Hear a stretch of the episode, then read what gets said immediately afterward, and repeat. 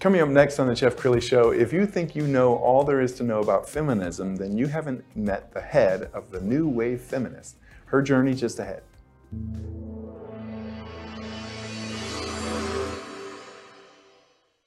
Many are predicting that the worst is yet to come, which is unfortunate, said one person here.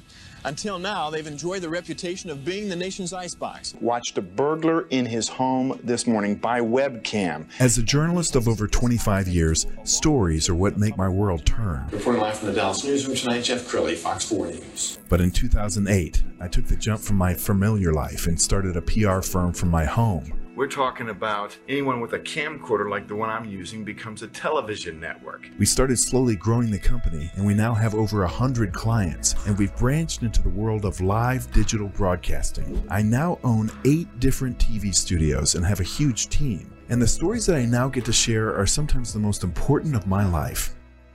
Life has a funny way of coming around full circle. This is The Jeff Crilley Show.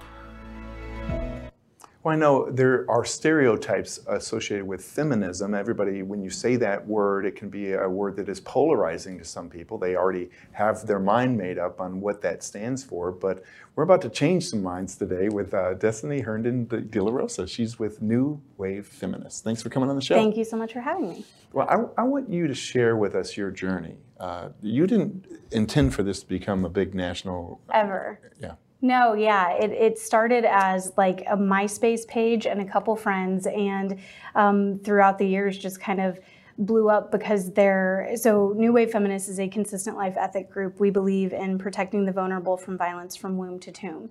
So it's kind of a little unusual. People think it's a dichotomy that we are pro life feminist. Um, we don't focus a lot on the legality of abortion, but more just how do we support women. And so we actually have a lot of pro choice followers as well who are like, choosing to continue a pregnancy and raise a child is one of the options and just how can we support women really well.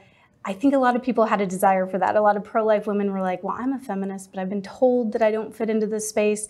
And you know feminism's rooted in rebellion. So i was like well let's create the space. Let's just let's do it. And it has thankfully grown over the years because of that and you were telling me right before we went on that this actually started because you were kicked out of a march, or, or oh no, happened? no, that happened years later. Oh, okay. Yeah, yeah. Uh, back in 2017, we were sponsors for the Women's March on Washington, and we made it very clear we were anti-abortion, but we said we agree with you on so many of these other issues that we need to tackle uh, collectively as women in society. And so we were sponsors for four glorious days, and then they um, somebody got upset about it on Twitter, some big feminist, and she's like, "How can you have them in?" So they kicked us out, and it. I, I kind of thought it would go unnoticed, but Rolling Stone starts calling me and BBC and NPR, and everybody wants us to comment on it. And so I think that's kind of what put us on the map. I had two weeks of just doing a ton of interviews and um, getting to explain our version of pro-life, our version of feminism, you know, what the consistent life ethic is.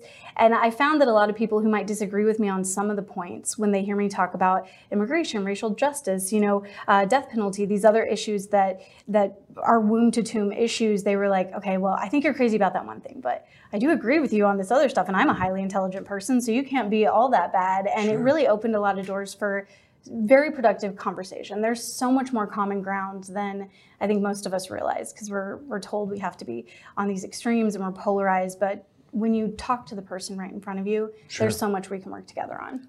And I was uh, on your Facebook page, and you have, I don't know if you call them meetup groups or chapters, but they're, they're all over the place. Uh, talk a little bit about how it's grown over the years. Yeah, it's been really cool um, to be able to go and speak to college age kids mm-hmm. because they are the ones kind of in that window where their friends are experiencing unplanned pregnancies and, um, you know, having to drop out of school. My mom actually became pregnant with me at 19 at the University of Texas. And ended up, you know, delaying her degree by 10 years. And so I think that's why I was always a feminist. I was always pro-life because I know it would have been very easy uh, for her to terminate me.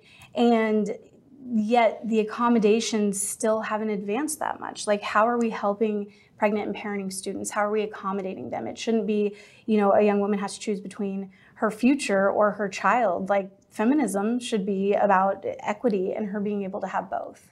Do you feel like it is it getting a little easier um, uh, just because we're in a time when uh, in you know, being inclusive and being diverse and uh, having an opinion that might be different from the masses is really supposed to be accept, accepted. it is. It's, it's, supposed to be part of intersectional feminism. Um, you know, the funny thing, like with the march, for example, mm-hmm. the higher ups decided to remove us as sponsors, but we still went. And so it was actually amazing to get out there and the the people, the actual other women we were marching with. It was an amazing day, and they would come up and they're like, "We think it's wrong," you know, and they're dressed head to toe in you know Planned Parenthood stuff or something. You would think right. that they wouldn't agree with us, but they said, "You have every right to be here. You have a different opinion." Like guess what? Part of being a woman is being strong and being able to handle different opinions and have this dialogue and Absolutely. be constructive. And so it was a beautiful day. Um, so I think that that's again, it's you have the talking heads, you have the people who you know kind of divide us, and then you have the real boots on the ground people who sure. are doing the work and loving women and trying to make an equitable society. And they seem completely fine with us. Sure. And I, I know you had to be watching the Roe versus Wade decision, and um, what was your reaction to that? I think it was really mixed because, um, you know, my mom had her unplanned pregnancy, and then 16 years later, I also faced one. And I can tell you that when that second line shows up, and I more than anyone knew how difficult that life was. Like, it was incredibly, incredibly just terrifying in the chaos and panic you feel. And I don't know how much laws affect that. I, I feel like we've kind of cut off the supply side, but we need to address the demand side. The reason I was able to choose life and and now have a 22 year old son he's amazing is because i had roof over my head food in my mouth quality health care you know i didn't have to um, be thrust into destitution overnight and so that type of support i don't think the government's going to save us i think we have to save ourselves. I think a lot of it is how do you love the woman right in front of you in your community? How do you step up and help her?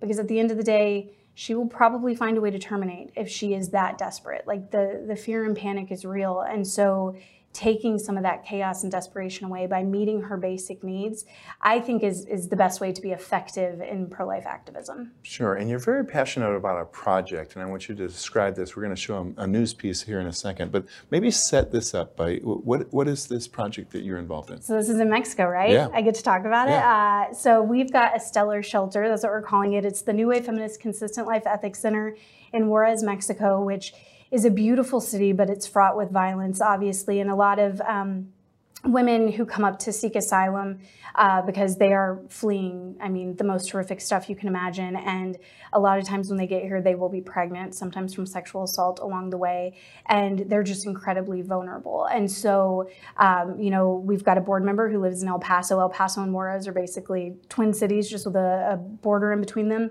and it's her community and she knows it and loves it and was working down there. And uh, we got the opportunity to buy this huge house down there that um, we're going to be able to house uh, so many women and children and just keep them safe while they wait to, to see if their asylum cases are accepted. Um, and then we're also going to be setting up a medical clinic on the side of it. We have the perfect building for that. And so we can offer pregnancy resource care, um, but then also just well woman care, not only to the women staying at the shelter, but also the community at large. And we are so excited about it. It was a wild dream that was never supposed to happen, and then it did. And um, hoping to open here in the next few months. And it's just, it's beautiful too. On top of it, it's just beautiful, and we definitely believe in you know dignity in housing and sure. letting people know how loved they are and how valued they are. So being able to put them in this gorgeous space and just create community with them is going to be it's going to be wonderful. That's awesome. I love the way your eyes light up when you talk about this. Uh, we've got a news piece. Let's go ahead and roll that. You to pop up along the border, and as a number, a record number of migrants arrive in the U.S., our Luis Garcia shows us how one of the newest shelters caters specifically to women and children. In Ciudad Juarez, there are dozens of migrant shelters, but none of them exclusively for women and with its own clinic. Until now.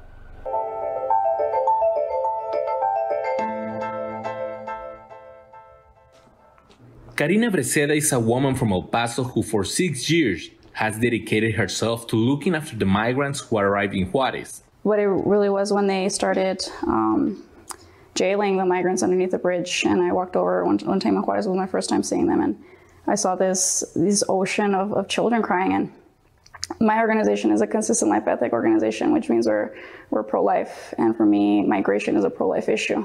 Karina belongs to the New Wave Feminist organization that, after a lot of searching, found a large house that will function as a shelter.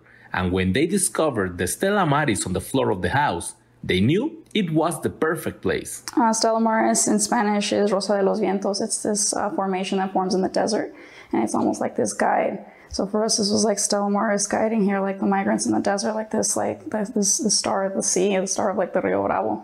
This new shelter will host 60 women and children on a long-term basis, but there is also enough space to expand the capacity to 100 people during migratory surges. We just need a little bit like of paint and then we have the, the nursery almost ready. Um, we need a little bit of details of the bathroom and, and some of the flooring.